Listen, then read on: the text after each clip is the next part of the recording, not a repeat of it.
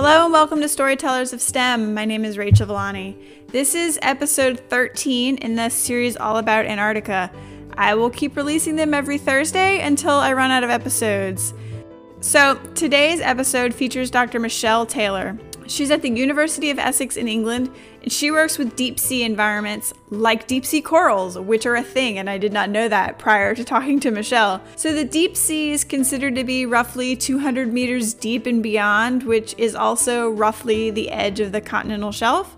Michelle started in coral reef ecology, but as she describes it, she has one warm foot and one cold foot, and now studies both tropical and deep sea, aka not tropical, corals. So, we talk a lot about corals and her experience with them. Um, she was also on the Weddell Sea expedition in 2019, which was this like multi prong expedition that was studying the ice shelves in the Weddell Sea and also using underwater vehicles to search for the Endurance, which was the ship that Ernest Shackleton and his expedition team lost in the sea ice in 1915. And that's all I'm going to say about that part. So you're just going to have to listen to Michelle tell that story, which is fa- fascinating.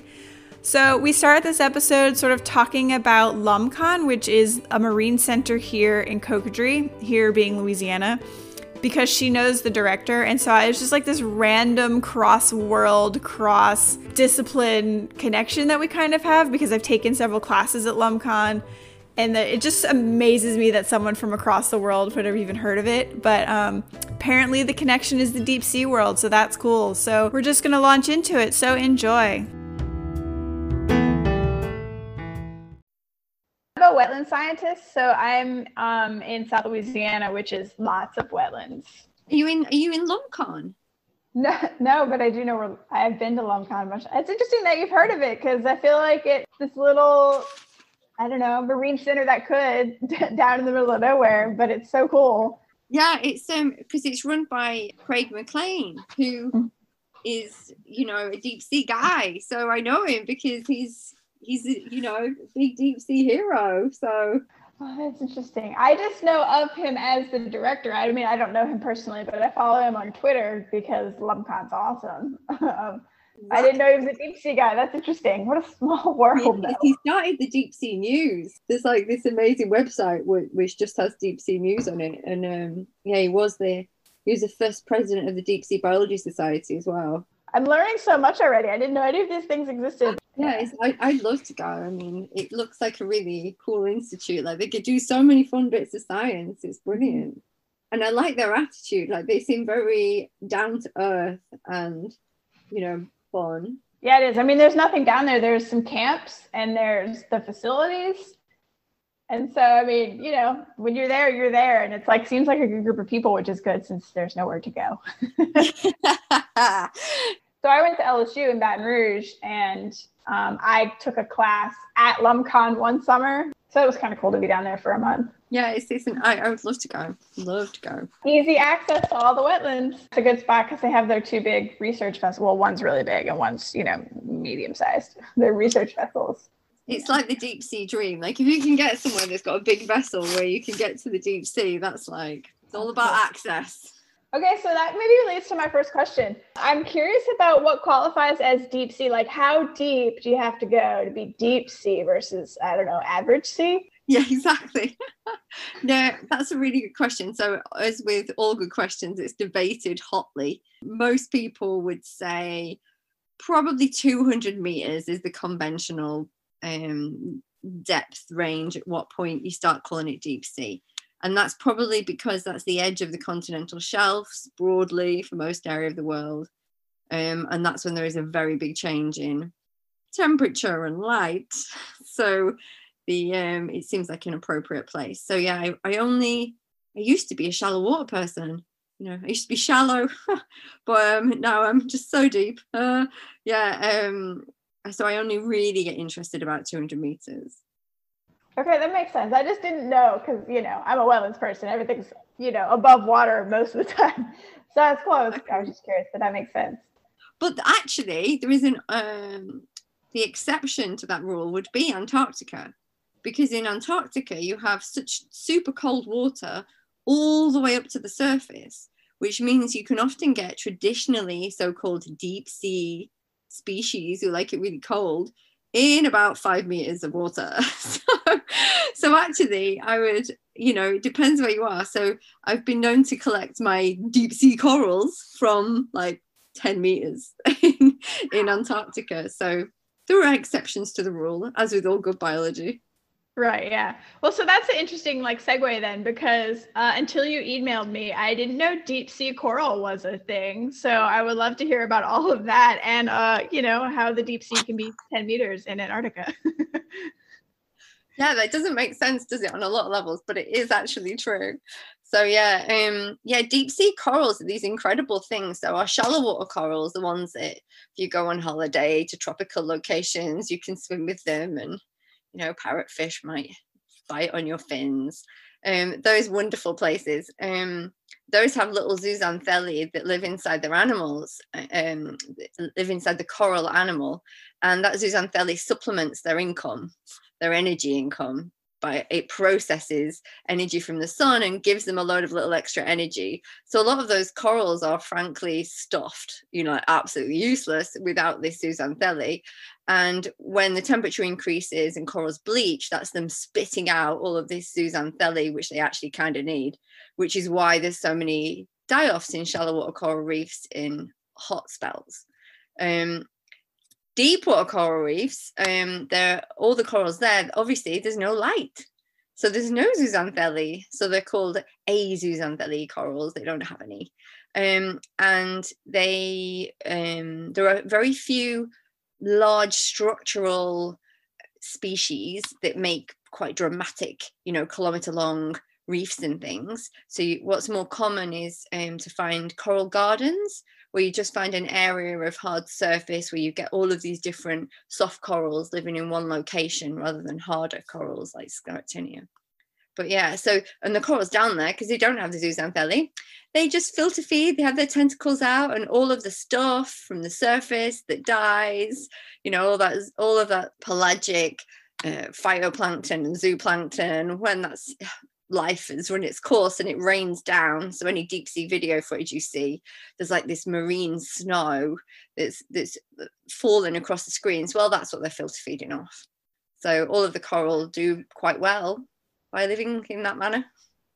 So okay, so you said there were hard corals and soft corals. Are the soft mm-hmm. corals what's in Antarctica because they have the tentacles and things? And is hard coral like what you find in more tropical areas? So the hard corals can be found in both shallow and deep, and the soft corals can also be found in both shallow and deep. So it's just that the hard corals, the scleractinia, they're broadly called scleractinia, but with as mm-hmm. with all good you know non-specific taxonomic names um, it means not much so taxonomically the scleractinia are shallow and deep and um, you can get some hard octocorals just to really throw throw it you know just to be annoying um, scleractinian corals can uh, appear very shallow and very deep. It's just that in shallow waters they've been they've diversified enormously. There's hundreds and hundreds um, of species of scleractinia um, and there's probably hundreds and hundreds in the deep sea. They just don't make these big dramatic reefs.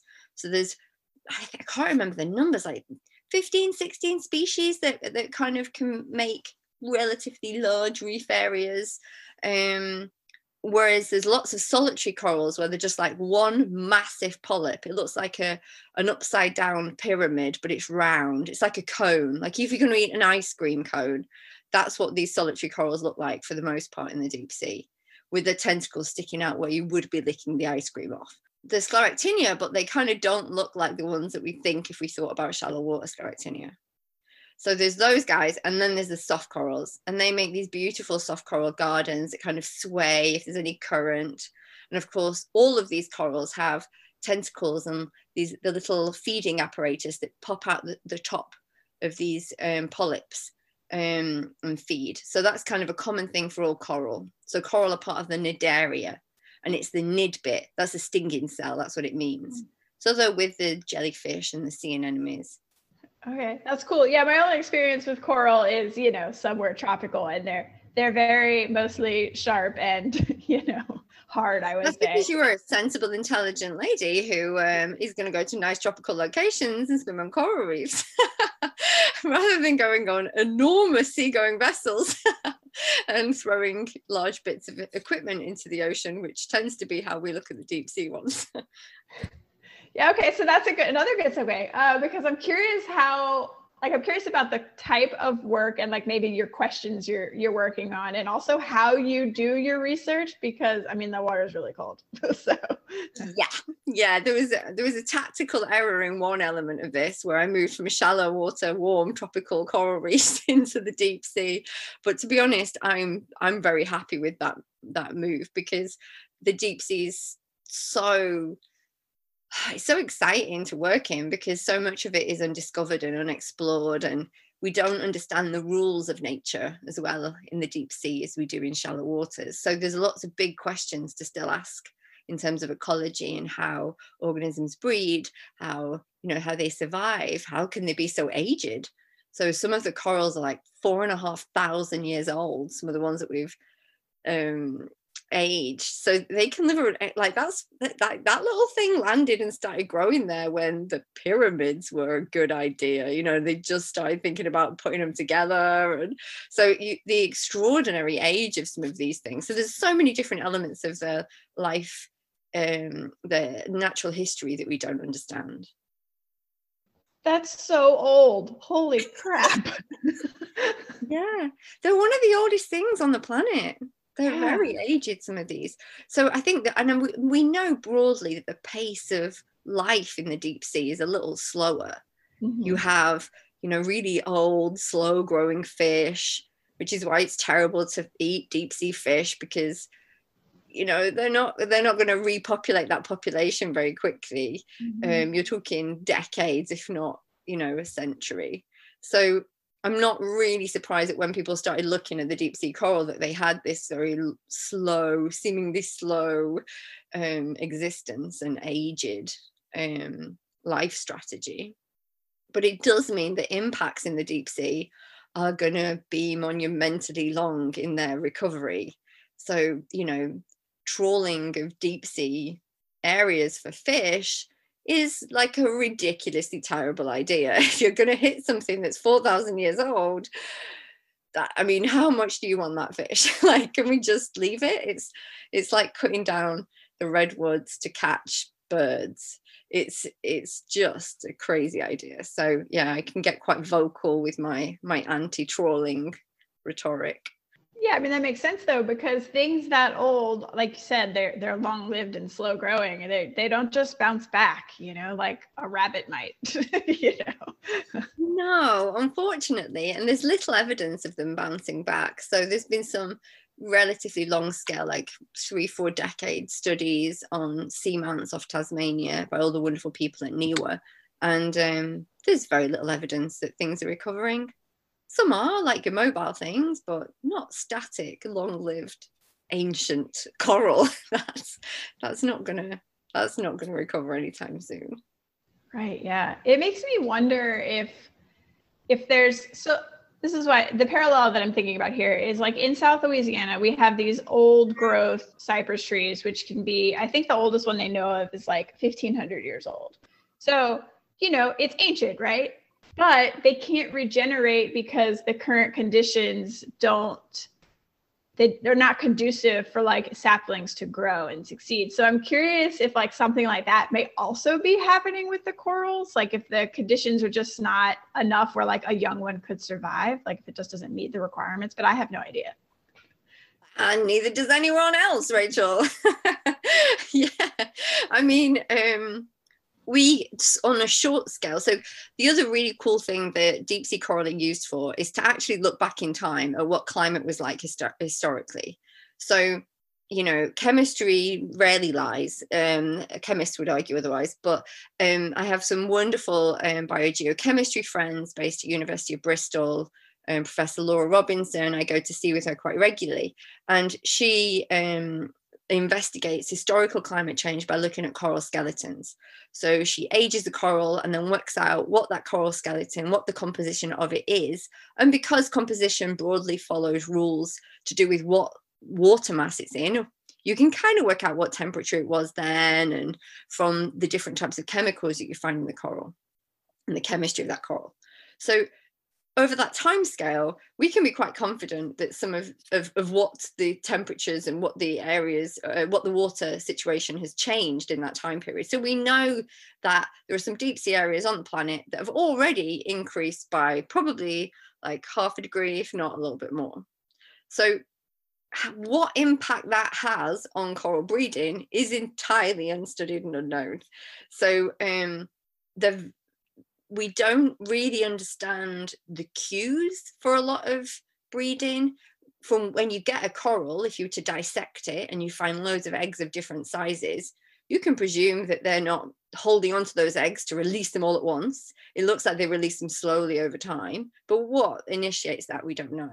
But there are other corals where all of the eggs are kind of the same size. So you think oh well it might be brooding these and holding them a little bit before it releases them all at once. What that cue is wow, that would be a really cool thing to work out. And um, I'm not aware of any video or anybody that's ever seen a coral spawning in the deep sea. You know, we have very precious, rare snippets of time that we see these creatures when we use really rather large robots to go and look at, at what's down there. So, I mean, it would be an absolute freaky like coincidence to see one of them spawning. I mean that's i mean that's instantly i've not thought about it before but that's instantly on my bucket list. Like that's to see deep sea coral spawning has just essentially definitely hit the top 10 on the on the on the life bucket list there. Yeah it seems like stumbling upon that's like a needle in a haystack. Like you would just find it on accident right I mean, that's that would that would be rare. I'm trying to think about the weirdest thing, and it was on one of Laura's expeditions. And so when we go on these expeditions, as some background, they are, you know, 90, 100 meter boats. There's probably 50 people on there, half scientists, half crew, who are amazing, and we could not do any science without them. Um, we take large robots, remote operated vehicles on board, which we drop down a few thousand meters and we sit in a nice warm van with many screens. You might have seen them on science programs and we we um, talk to the remote operated vehicle pilots and together we coordinate where we're going um, like if we're doing surveys or if we're collecting animals or if we're collecting sediments or if we're collecting water samples loads of different things you could do with that amazing robot um so yeah the process of getting to sea and doing that and if you go to some far flung locations, you're probably talking about, you know, 50 plus days at sea. Your packing's going to be good. You've got to be really, really good at packing. So I t- we've done a lot of expeditions around seamounts, and there was this once where we're, you know, slowly going up the side of this seamount, and I won't lie, it had been a little dull. It was a lot of sediment, so it was a lot of, you know, every so often sea star, every so often sea cucumber, you know, been like that for a few hours. And um, we're always looking out for little dead, ancient, you know, fossilized coral for Laura's um, coral projects for climate change studies. So you're often looking into the the grey black areas and and it's very difficult to see them. You kind of got to get your your your visual match in your mind or else you're never going to find them. So the rov pilots have been doing this for hours and they're really good. So they, they've got eyes like hawks. And um we were you know looking uh, on the on the cameras and one of the guys goes oh look at that. It looks like a tooth. And we were like hmm I was like really? And we're like zoom in on it. And I was like oh that's a megalodon tooth and we were like, what? I was like, it can't be. And then they pick it up, and it is this massive, solitary megalodon tooth. And you think, that megalodon tooth has just been sat on the side of this seamount a few thousand meters down for the last, what, like, mm, I can't remember how old they are, like 40 million years? I have no idea, but tens of millions of years. And we've just jogged across it and, and, and spotted it and picked it up. And it's now on her desk in Bristol. Wild. So that's probably the weirdest, most rare, like, what are the chances? Yeah. oh, that's crazy. That's really cool. I want yeah. one. I really want one. yeah, maybe another time y'all will somehow stumble across another one. I do so much fossil hunting on the beaches nearby in Essex, looking for for shark's teeth. They have like, you know, these 30 year old thresher shark's teeth and things, and then some salmon shark teeth that are fossilized, but I've never found a megalodon tooth other than that one. Yeah, that would be really wild. Well, I don't know how to ask this question because I'm curious about what your research is with the deep, deep sea coral and also like robots sound awesome and I'm curious about those. Who doesn't love a good robot, right? Right, exactly. Um, yeah, we're we're lucky because the the UK has this amazing deep sea robot um called ISIS. Before ISIS was like an awful thing to be called. So, you know, we're thinking more Greek gods here. Um, so yeah, it, and it's incredible. It's so good for science. It can go down to 6,000 meters. It has two big manipulator arms on the front, but it also has like a vacuum system so you can slurp up animals that you want to be a bit more delicate with. Um, it has loads of boxes for me to put my little deep sea treasures in.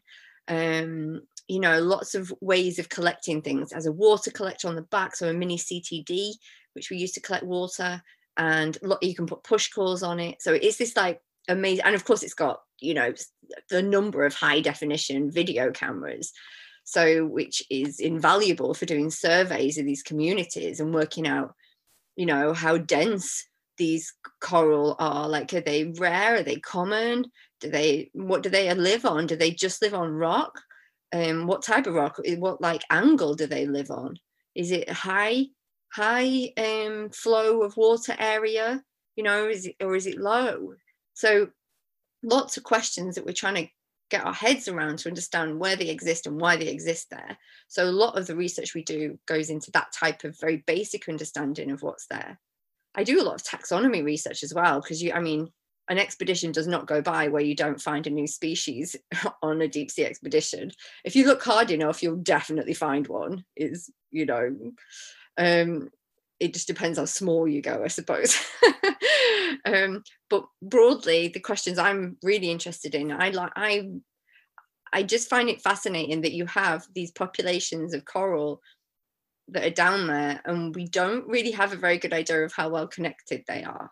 So are the populations of coral that we find, for instance, off the um, Canadian coast in the Atlantic, uh, are they the same as the populations that we find off Scotland, like off west coast of Scotland? So I've got these wonderful collaborations with international colleagues where we've got these samples across that whole area and across Greenland and some from Iceland and, and you know some from the Med should be turning up actually this week. Um, now everybody's back in the office um, maybe briefly, but um, yeah. So I'm, I'm I use genetics to look at how well connected these um, populations might be. So what separates them is historically we know that depth, all of those different things that change with depth, all those different environmental factors, pressure and temperature and probably productivity, so food input, all of these cha- things. We know that there are population changes with depth. Um, and it'd be interesting to know we're going to see test that because we've got a depth range as well. But we're also going to be testing to see how well connected they are across geographical distance as well. So you know from canada to england is this all one big population? Is it quite well mixed? You wouldn't think so given the distances. But you know do these eggs float for really long periods of time? And then you know land in an area that seems okay here's a nice bit of hard surface you know god knows what the cues are for that. Who knows? That's a whole other research field. But yeah so i'm i'm interested in the connectivity and i'm interested because there are deep sea impacts and humans do interact with the deep sea probably more regularly than anyone really realizes. Um, and that means that we are going to have to start protecting some of these areas and to do that we need to have an idea of how well connected they are. So if we if this bit you know was to disappear? Is it the source population or a sink population? Which direction of gene flow is going here? Um, and to be honest with you i did a review a few years ago. We only know that for a I can't remember. It was probably not that there was only a hundred and odd papers on it in the deep sea.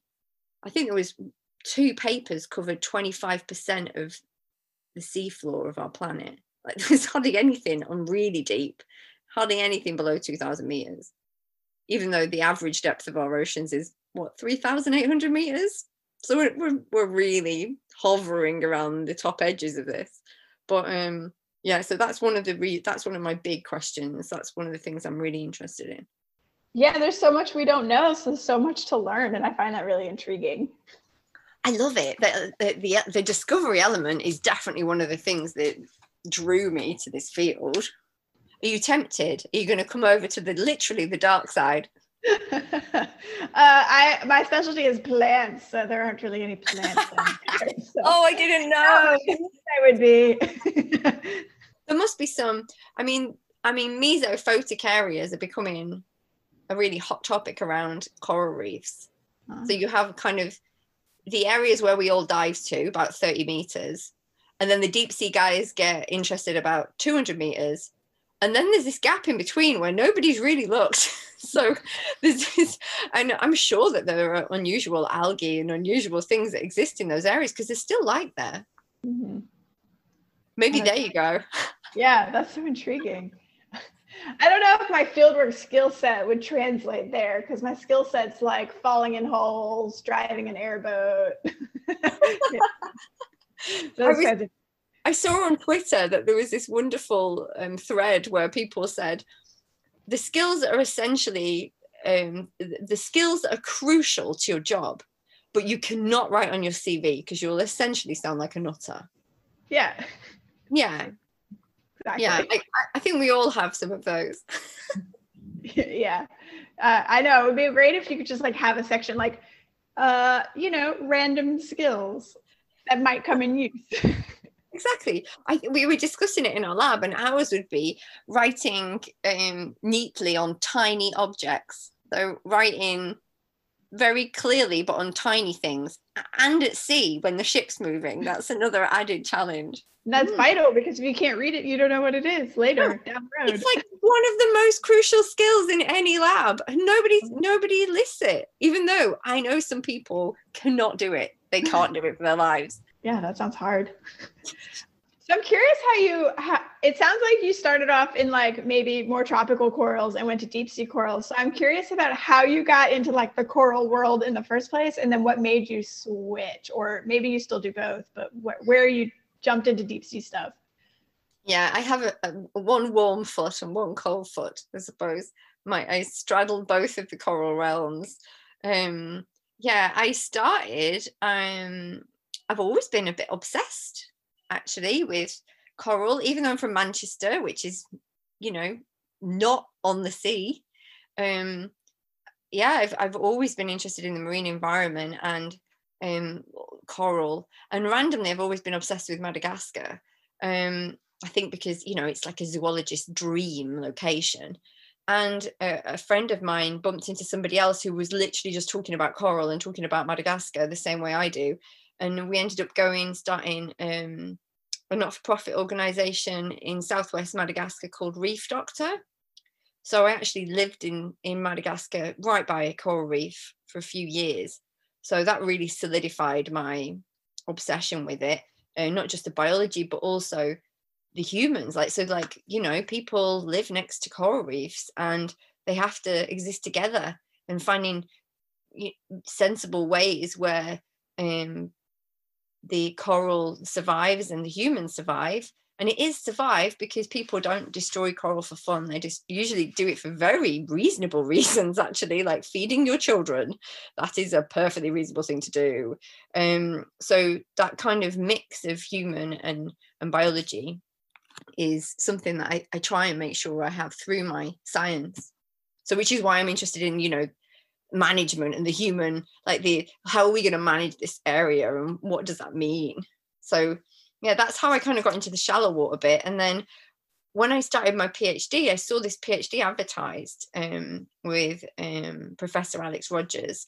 It was based at the zoological society in london and it was about um, deep sea coral and the second i started scratching the surface in this area of knowledge i was like oh this is amazing. This is so unknown. Like people, like we're still working out what the species are and how, like genetically in evolutionary terms, how did they evolve down there, or did they did they evolve down there and then populate the shallows? You know, these are still questions that are being asked, and I just found it fascinating. I, I think I'm just drawn to the unknown. That's so cool. Yeah, I think uh, I know me personally. Uh, my background's in wildlife. Like as a wildlife biologist, I am drawn to Madagascar because it just seems so cool and diverse. I mean, I've never been, but I would love to go one day. You have to go. It's heavenly. It's honestly, it, it, it's my favorite place on the planet. Um, you know, it's I've I've never I've never lived anywhere quite like it, and there's such a diversity of wildlife there. It's insane. Like 90% of the things that you set your eyes on aren't found on any other part of the planet. And the and it's the tragedy is that it's it's you know that that, that wildlife is being lost. And um it worries me um immensely that the, the forest systems of that planet of that part of our planet are being lost at such a, a crazy rate. Um but yeah it's it's a difficult one because again you're balancing the need of humans with the need of of wildlife and that is always going to be a tough uh, line to walk mm-hmm. yeah balancing anything with humans is tough like you know we we well i don't specifically but like people in the program i work on are trying to balance the needs of like wetlands restoration but with the needs of the people who live there and like fish there and survive you know they they use these areas for their you know livelihood. It's so tough those kinds of questions. Yeah i mean i th- I, was naive when i first went to madagascar and i i didn't um i don't think i approached it in the way that i would now. Um i sh- like we should have really embedded ourselves much more in the community because that environment won't thrive if that community is not thriving. Mm-hmm. I mean, we lived in that. We lived in the community, but I don't think mentally I was approaching it in in the same way as I would now. Yeah, like it has to be driven almost by that community. If you can just give people structures to, you know, manage it for themselves, that's such a um, a more sensible approach. I don't know how. I mean, there's a whole research field on this, aren't there? I'm like, I'm dabbling in something I know nothing about here. So yeah, that's not an area of science that I wish I'd done more of it. Actually, probably would have been far more useful. Yeah, it's not my area either. That's why there's other people who do that around here. You also did the Weddell Sea expedition in 2019. I'm curious about that. Like, what is that? Yeah the the the, the Weddell Sea expedition was absolutely um incredible really. Um it was um a joint kind of gold expedition. So it was to look at ice shelves and to see what animals live i wanted to see what animals lived under um, ice shelves. So ice shelves are large chunks that are that fall off um, seemingly a little bit more often than they used to um, and then float out to sea. And the areas underneath these ice shelves could have been locked away for 10,000 years or more. And that means that they've had a very different productivity cycle, a different type of water flow, might be restricted, it might be even higher, who knows? Um, probably restricted based on the sediments we've seen. Um, but looking at those um, areas, it, it, you can only really get there as soon as that ice shelf is gone. Because uh, after after that point there's going to be um, like another build up or also all of those things i talked about will change over time. So if you don't get there very quickly then all of the, the if, if any member of that community was relying on there being a certain uh, flow of water or a certain type of productivity they they might go. They might just be gone. They they die. So you've got to get there relatively quickly. Um and it was and i mean it's just pure chance that we got there at the time we did. We were the most southerly of all the vessels that went that year i think. We managed to sneak our way down the western section of the weddell sea um, in antarctica. And it was really low ice year super low ice year. And um, yeah we managed we didn't get to the area that we wanted to where this large iceberg um, ice shelf had broken off, but we did get to the um, ice shelf just before that. And the reason why we didn't is because it just goes to show how little we know about our deep sea. Because this massive iceberg, we it, it broke off and like it was predicted to just disappear out into the Weddell Sea. Um, what it actually did was there's a, a ridge system that is not mapped, um, obviously, um, underneath that area and it just wobbled around on this it got caught on this ridge system and then just wobbled there. So it created a pinch point which meant that we were trying to play chicken with icebergs and get through this pinch point which doesn't work. Uh, uh, it just doesn't work. So um, it was too dangerous, and this, we, you know, sensibly, um, we it was decided that we weren't going to go to the original location that we wanted to.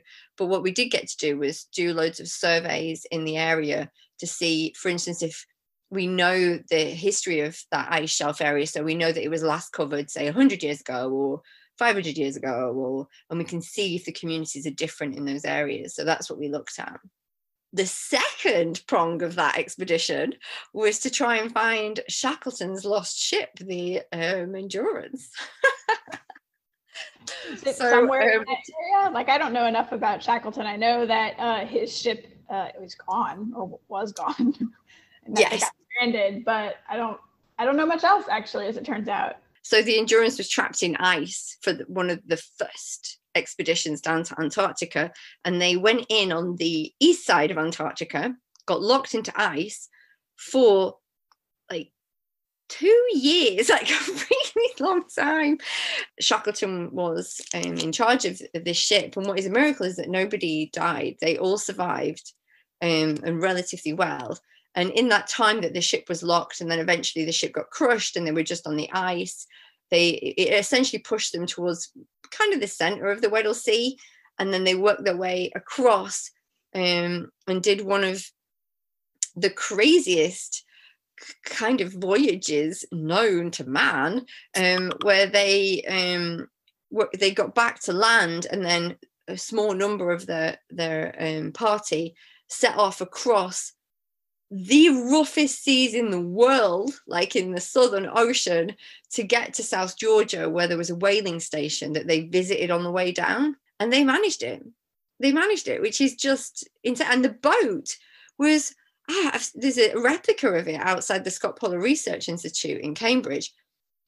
And it's like five meters long, six meters long. Like this is a tiny boat so uh, it's oh it's incredible. So shackleton is known as one of these um, people like an amazing leader who managed to keep everybody alive and safe for, in extraordinary circumstances. And bear in mind this is before gps and everything but it, on the day that that ship disappeared it was crushed by ice and it went through. He obviously recorded lots of very detailed recordings um, in the ship's log where that was um, and that's based on that information and predicted currents and um, you know all sorts of amazing background research we kind of had a search area that we were going to target. And i can't say much more because we had a tv crew on board and there's going to be a program. Well okay well that's awesome and i want to know when it comes out because i would love to watch it. I knew that they had gotten stuck in the ice and then basically had to leave the ship. I didn't remember mm. that it got crushed. And then, yeah, because he's, I, I, don't know how everybody survived because I'm pretty sure I would have just like died because that's like an extreme circumstance. I don't yeah. think I'm not made of the same stuff those people were made of. Yeah, I, I, am not gonna lie. I'm not sure that I would have fared very well either. I wish I could tell you that I was, you know, some bold explorer, but I have quite a nice cabin when we go on the ship. so I survive mostly on um, massive Toblerones. That's that's the fuel ah. of science on ships. Good to know. okay, well, next up, because I love to read about all these things. Next up, I need to read about Shackleton. There's a very popular book um, about about the expedition and about Shackleton, and um, I was reading it on the way in. Weirdly, they had they had a quite a famous um, photographer on board, and um, he was using some of the first kind of videos ever. So they're all in black and white, but they, uh, we were watching them when we were on the expedition, and some of them are just in- incredible. I believe you can get them on YouTube, but uh, there's a guy called Frank Hurley, and um, really incredible um, pictures and video. And he was, I, I think there's a story that he had to be, he kept going back onto this nearly sinking ship to pick up some of the photos that he'd taken because they're all on glass plates and things. Mm-hmm. And um, I think Shackleton told one of the crew to smash, to like smash the ones that were still on the ship just to stop him because it was so dangerous. I could see how you would want to like essentially save your data because that's what those photos are now, you know? Yeah. And, and, like for us as scientists, I mean, I, you know, it gives me the shivers, you know, you're like, save everything. There's yeah. such orders. Right. I mean, I think about that on a way less extreme scale or like, okay, if we lose anything, let's not lose our data or, you know, the GPS. backed up? Is it backed up to Google Drive? Is it backed up on this mini hard drive? Is it on the server? Like, yeah, it's, yeah. Oh, yeah. Oh, wow. Yeah, that's so fascinating. It was just a wonderful mix. I've never done it before because we had, you know, um, like archaeologists on board and historians on board. So it was it was a real mix because normally it is scientists. This can be a range of different types of scientists but it was nice to be on board with people with really different backgrounds and learn from them. Yeah because that's such a like broad thing to be looking for you know? Things under the ice shelves and i don't know if there are other scientists doing other things but then also looking for shackleton's ship that seems like that would require a lot of different types of people yeah well there was there was a lot of glaciologists on board who were mm. interested in the depths of some of these ice shelves, uh, and that's to um, kind of calibrate the ones that you get from satellite data. So most of it is broadly used from satellite data, but it's good to get ground truth things to calibrate that and to make sure that you know it is actually telling you the depths that you think it is, because that goes to how much water is being, you know, to sea level rise and how much water is constantly locked into Antarctica or not. Yeah, be nice to know what how big that thing is and how much water it's displacing.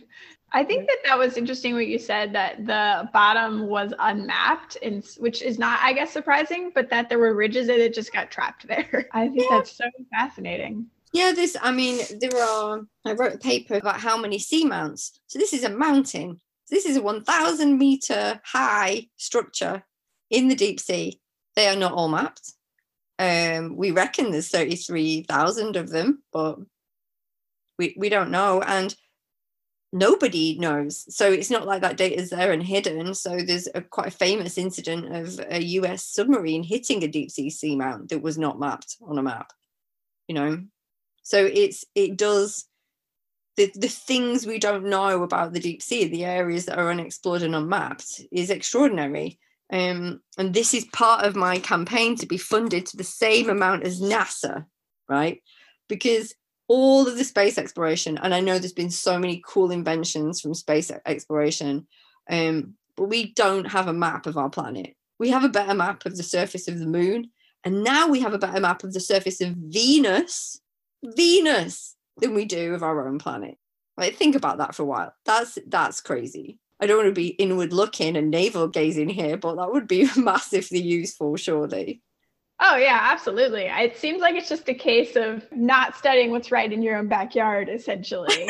you know, like we would be, it'd be good to know that and see what's down there because I imagine it's uh, very diverse and interesting. And, it's, and, and also it's challenging, like technology wise, it's challenging because the best maps that you can get. You have to have a ship go over the top and do multi-beam so it, it bounces you know off the sea floor and, and the ship records how long that takes and from that you can get really kind of good map of how deep it is and things like that. Um, and some of the soundings that we have that we then compare when we go places they're 500 meters out. So you map everything before you put anything in the water if you've not got a decent map so you do multi-beam is the first thing you do in an area before you put in your robots. So you want a good map. You want to know if it's, you know, you don't want to slam this thing into the seafloor, right? So um, you do really good maps. And sometimes from the soundings, from like this really broad, you know, international global level map that we have, sometimes our detailed map is 500 meters higher or lower than what we thought the seafloor would be. That's half a kilometer it's a really long way and and that's relatively common yeah it's a massive difference it, uh, it honestly blows my mind When y'all map an area before you do any work, do those like maps get saved and pieced together somewhere, or is it just like a one use type thing? That's a really good question. So, broadly at a national level, I know the UK shares a lot of its maps. So, when we're approaching the UK, we get that latest map. And what we try and do is shave a little bit extra off. So, we, we like, you know, we mow the lawn, we do that extra little section that hasn't been done before, even if it means going like a mile out of our way just to make sure that the map's a little bit better than it was beforehand. Um, but on a global scale, that's a good question. I don't know. I, I mean, I know people that would know, but myself, I don't know. I, am hoping there is. Yeah, I was just curious because you've got the map for your own use, and I, I mean, I don't know if there's like some, you know, central place where you can just like add on to the, the map, but yeah, I have no idea. Mm. So, yeah, and I, I know definitely in the UK there is, and the, some of the we usually reach out to people we know. Deep sea science is actually, in my experience, been very collaborative and very helpful. So it, I think it's because there's there's not that much competition, maybe because there's so much left to know. Mm-hmm. You know, there's so many other directions you could go in if someone's doing that one thing that you thought was rather unusual that by some fluky chance someone's doing it. Um, but um, so when we've gone to places that we haven't been before, and but we know you know someone else has we tend to just contact those researchers and be you know is there any chance that we could have your amazing multi-beam maps please because it will save us five days of research time and they're like of course here are the maps um, but that technology's moved along so quickly that quite often you just end up redoing the map when you're there mm. If it's oh, been a while because it's pretty rare to go back to places it's going to be you know maybe 10 years in between if we're lucky yeah. I can't imagine that the deep sea world is, you know, a massive group of people. I mean, I feel like once you really get into it, most fields are relatively small. Like any career, there's always going to yeah. be some people that you're just going to avoid once you work that out. Yeah, I remember not being in the position to be able to avoid some people, and that was very frustrating. But happily now in a place where I just work with friends and people I mm-hmm. Um, but yeah, it is. I, I compared to some of my other science friends, it seems like a really collaborative environment, actually. I think it's because when you do go to sea, you try and collect everything in a way, even if you're not going to do that research yourself, because you know it's so rare, it's such a privilege to be able to go and to like go to this one spot on the planet that you're pretty sure no one's ever seen before. You it, you just you try and collect everything. So you know, I preserve samples in a range of different ways. So we flash freeze a bit, we put some in RNAlater, we put some in ethanol, we dry a little bit, just in case. Like I don't, you know, I have collaborators who want some of those, but we just we do it always in the hope that it's useful for people. Yeah, that makes sense too, because it's also making the most of your visit there too, because if something might be useful down the road, like, oh, you've already got it because you went that one time and were forward thinking enough to have done it, which would be fantastic. Mm. It means processing on the ship is uh, it takes a long time. So you have you sit and watch the video footage. Normally, any you know can go up to a day. So the ROV um, can be down there for a day um, our ships work 24 hour operations because it's really expensive and we're maximizing the science you know? It's usually government funded. We're not messing around you know? Part of your public purse went into this. So mm-hmm. let's try and use it while we have it. So there is a big element of, of like 24 hour operations and managing that is a whole other story. But the um after 12 uh, after that long when she once it comes to the surface it tends to be laden with animals. If because if it's a biology led one the ones i go on then you tend to have so many. So you have to have really good record keeping of where they all came from because you want to know exactly what depth and what location. Um, and then you spend it could be another 12 hours in a in a fridge. So because of deep sea and they've come from two degree water you want to keep them cold and chilled for as long as possible. So we work in a fridge, we work in a four degree room. So we're dressed up like Michelin men in many layers and um, with lots of thermals and um, and it's freezing and we prepare, photograph, take subsamples, label, excessive labeling, label twice just to make sure, um, and then curate and, and have it all written down. Um, and that can take just so long. and I will I'm eternally grateful to the non-biologists on board who come and put their hours in and help us. Um, even like even geologists have done this. So yeah, they've been. Uh, it's again, it goes to the collaborative spirit of of an expedition, like these joint aims we all have. Yeah, that's good. I can imagine that that's just so much, so many samples and all that processing. I, in my head, it would just take forever. Because yeah, well, I was. I'm trying to think about what was the, probably the most probably the most complicated specimen was one of those corals that was mentioned before, a soft coral who pretends it's a hard coral by having a hard skeleton. Um, it's called corallium. It's beautiful, the beautiful network of, of a coral. And um, but it, it's also a home, it's a habitat. And off that coral, there must have been, you know, a few crinoids, these feather stars. There was um, brittle stars entwined in it. And then uh, there was all of these worm tubes in it, and there was like over a hundred worms in that one coral. And because we want to record the associations and how these animals exist, we we obviously we have to preserve all we preserve them individually for I think 20 of them individually and then we batch them in tens but they all, all link with that coral. So we all we always know that, that those animals came off that one coral. But you imagine how many tubes that is. You talked about tiny tube Ryan. So many tubes so many preparations and then all of that time individually putting them with tweezers into these into these jars. Like it's it is a labor of love yes, absolutely. That's a good way to describe it.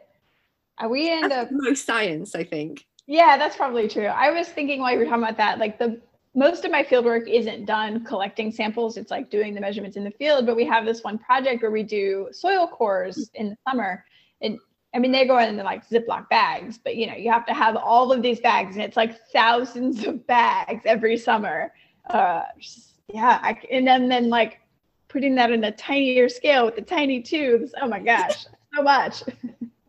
Yeah, it, I was talking about it recently because I'm looking at data from an expedition that was probably like seven years ago. And I was like, oh, I wonder where this came from. Like, what I wonder what coral this creature came from. And we tracked it back. And just the fact that you can do that and it's well labeled and it's still in my freezer and it's ready to go, I was just like, oh, you know thank you so much. My my colleagues at sea who you know at 3 a.m in the morning were pulling this tiny little bit of coral off and popping it in a tube in a fridge like probably blue. So yeah you just got to be so thankful for colleagues and people helping you Mm-hmm. Yeah, and doing it right makes that data so so valuable, like long term. Like you just said, it was seven years ago, so that's awesome. Yeah, and and and you know, my I have people working in the lab and they're doing the DNA extractions, and the DNA's been fine, and you just think if we hadn't done it that way, then so it is it's it's front loading all of it, isn't it? And um, it's painful, but it is worth it. I'm so thankful for them. I was thinking I might just send them all an email, you know, seven years later, being like, I know that you were in a fridge with me seven years ago, and I just want to tell you I love you for it. yeah, it's so valuable later. That's yeah, it's so great. Mm. I like that you called it front loading because I, I, I always um, front load our field schedule, knowing that it's not going to go to plan because work never goes to plan. But then we have, you know, buffer at the back. Um, I had yeah. to explain that to, to somebody what, what front loading meant. So, yeah. yeah. You plan for the worst, hope for the best. yeah, exactly. Yeah. Oh, that's great. Is there anything else you want to talk about? Oh, I, I, don't know. More of your research, probably. That sounds um, more interesting than mine. Yeah, I don't actually do any of the processing. I'm primarily a field biologist. Um, I collect all these things and then hand them off to my PIs, this is student workers, to do it, which I'm sure that they are thrilled when I show up with, you know, so many bags of soil for them. That sounds so fun though. I mean, field biology, it's it's literally that's what every single one of my undergrads would give their right arm for is to how to be a field biologist. So many of them want to be in the field, and I think I don't know about you, but it's definitely an element of my job that if if that element was to go, I, I I'd I'd feel that like I I, mm. think I need that element those every few years going to sea. So I can't. I, I must be a comfort to know that that's part of your job.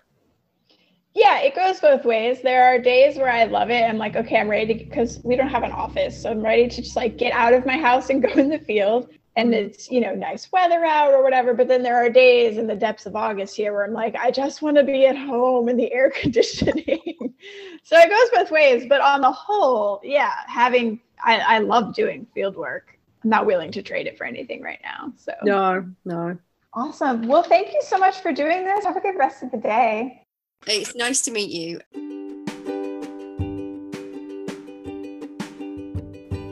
Hey, y'all, it's Rachel. Thank you so much for listening. So, here is where you can find us. You can find me on Twitter at Flying Cypress.